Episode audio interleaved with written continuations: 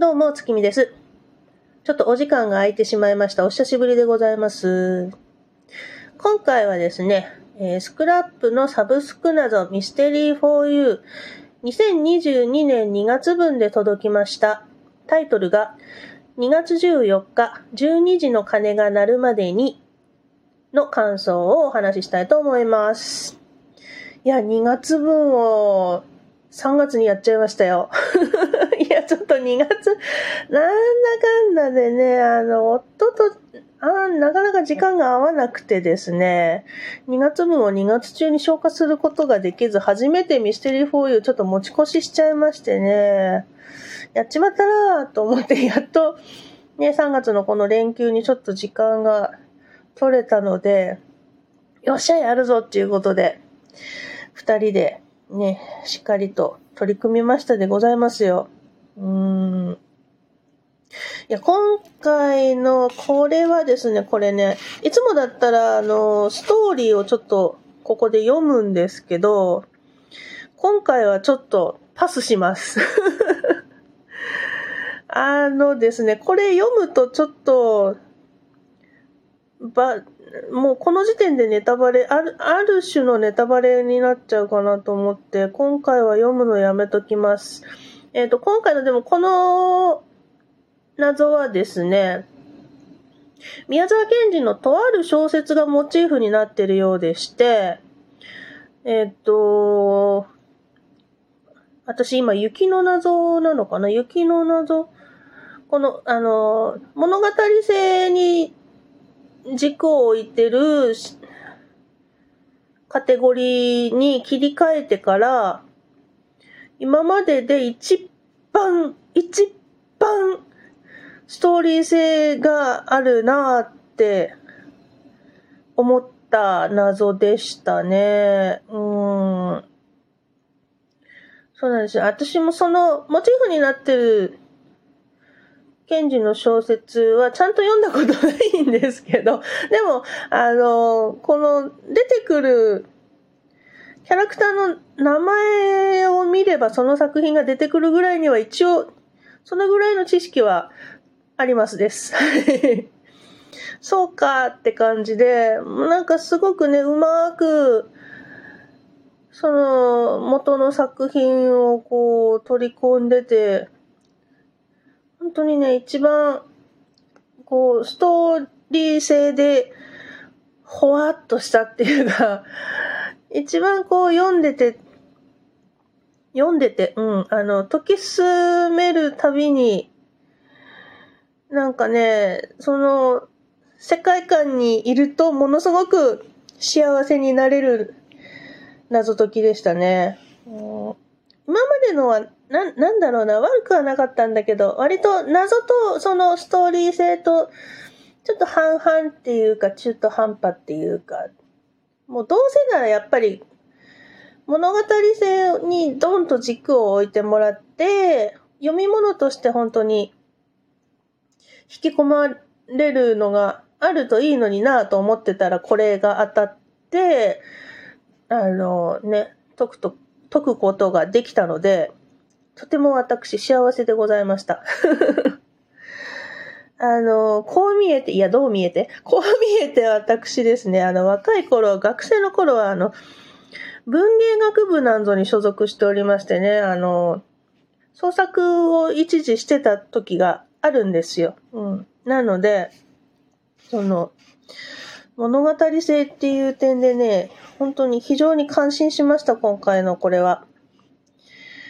これは、あの、ぜひとも当たった人はおめでとうございますね。あの、追加で買いたいなって思う人はぜひやってみてください。私ね、この謎解き終わってからね、うちの保護猫ちゃんを牛しに行きました。で、牛しに行ったんですけど、あの、こたつの中に、で寝てましてね、それを、およしよしよして、おいでおいで、つって引っ張り出してね、牛したらね、あの、何すんねんっていうことで、そこ逃げられましたけどね。猫ってそういう生き物ですね。うん、この1年半、ね、あの、保護して1年半一緒に暮らすようになって、あ、そうね、猫ってこういう生き物なのねって、やっと最近分かってきたような気がします。遅いっつうね。うん、あの、本当にこう、よかったです。もうこれしか言わないのかって。あ、あとね、あの、準備物で、その、ね、あの、ストーリーシートの中、内容物とか遊び方とか準備物とかって必ず書いてる紙がね、入ってると思うんですけど、今回準備物には書いてないんですけど、あの、あればセロテープをちょっと準備しとくといいと思います。はい。ちょっとね、あの、内容物だけでは、ちょっと心もとなくてね、私、セロテープを使いましたでございますよ。うん。ある方がちょっといいかな結構終わったら、なんだかんだでばらけてしまって。うん。いや、あの、もったいない。非常にもったいない。もったいないなぁと思うんだけど、これはテープで補強してあげた方がいいと思うので、ぜひとも、うん、準備しておいてください。いや、いいわ。これぐらいちゃんとストーリー作り込まれてるっていうか、もう読む方に重視してくれてると、じゃあ謎はそうでもないのかっていうと、いや、謎も、謎もね、ちゃんとしてますよ。ちゃんとしてます。あの、そこそこわかんないところあったので、あの、年寄りにはかなり厳しい。年寄りにはかなり厳しい感じのところでちょっと引っかかりましてね。うん。ああ。そうね。若い人ならいいのかしらとかっていう、そういう問題でもないか。いや、でも、これ、夫が気がついたんだけど、よ、よくまあ、あなた見てたわねっていうところで。私は全然気づきもしないで、完全に見落としてましたわ。うん。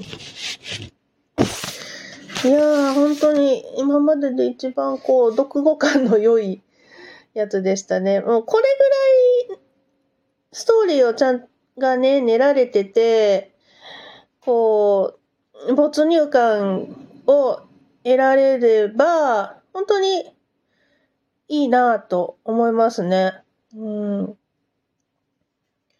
なんかこう、終わった後も本当にずっとほわほわとね、ものすごくこう、優しい気持ちになれたので、こういうのがいいよ。これぐらいの、ね、これぐらいの作り込み方で今後も何かね、いいお話を読めればなぁと思います。はい。ぜひ、頑張っていただきたい。最近はね、どうもあの、謎解きもね、あの、ミステリー 4U の謎の部分は結構外外部発注っていうかね、いろんな謎解きのクリエイターさんにお手伝いしてもらってるみたいで、ね、いろんなタイプの本当に体験できるので、こちらもね、利用者の方もね、非常にこう幅も広がっていいと思うので、あの、深度もぜひぜひ深めていただいて、うーん、今後がちょっと楽しみになりましたね。これは良かったよ。これは良かった。これちょっと私 QR 本当残しといて、ちょっともう、ね、忘れた頃にもう一回やりたいかなって。あ、でもこれ、これ、ね紙物はちょっと取っとけないから、でもどうしよう。ストーリーだけ読めるようになんないかな。お話だけ読めるようになるといいのになーってちょっと思いました。うん。はい。以上です。今回も非常に良かったです。なんか、毎回毎回これしか言ってないけど、本当に良かったよ。あれ？あ、クリア時間言ったっけかな？今回はですね、あの、87分でした。はい。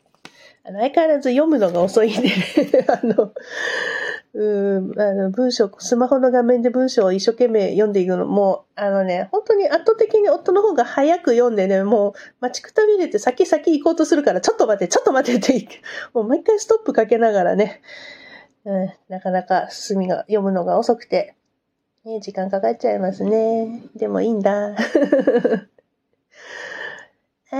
ということで、今回は、えー、ミステリー 4U2022 年2月分で届きました。